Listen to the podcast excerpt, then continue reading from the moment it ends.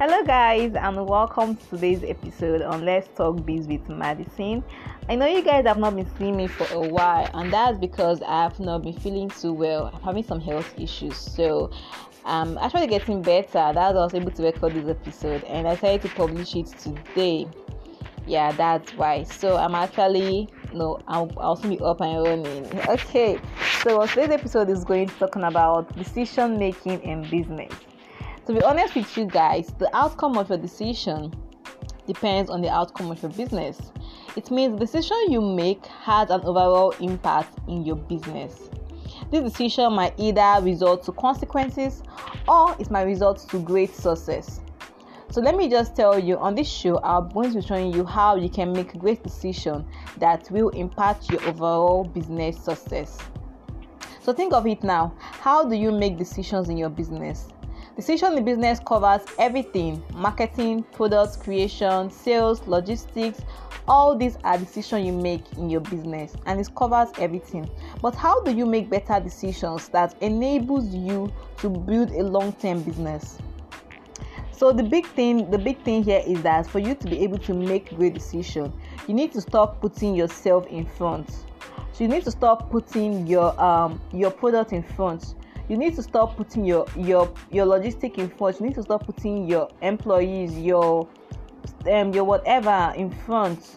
What you need to start putting in front of your decision is your customers. I know it's, it's shocking right? And be like customers yeah.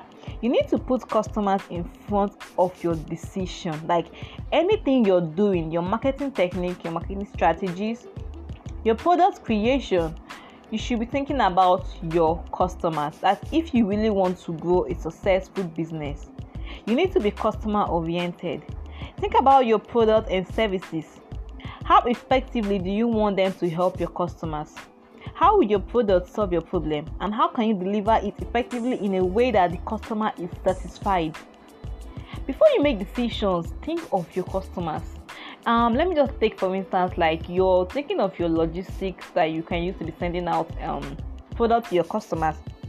And then you see a cheap logistic company that you know that, that they don't offer quality logistics service. But because they are cheap you now make the decisions of giving them your product to give your customers. And, that, and that logistics now turn your customer experience aside maybe giving your customers a bad experience during the, the delivery section because you made the decision of using a cheap logistic and now you're having a bad customer experience. So the next time you're making a decision on your logistic think of your customer.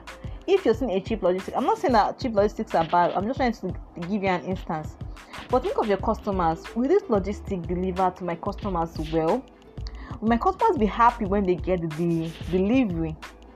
I don't know if you're getting me if it's a, a, a logistic that you know that if you invest in this logistic they will deliver service and quality um, and deliver it to your customers. Do it for them.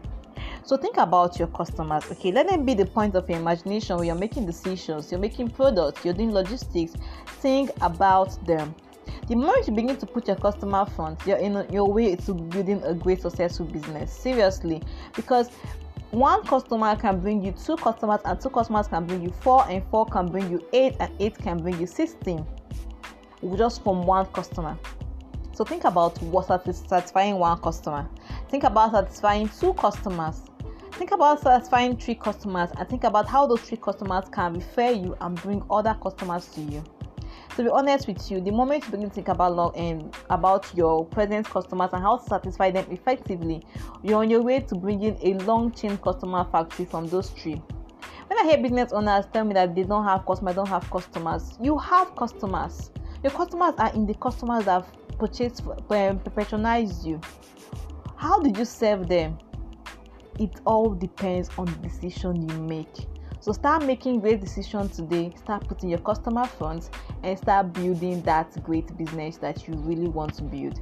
Thank you so much, guys. I'm going to see you next time. Have a nice day and stay safe. Bye.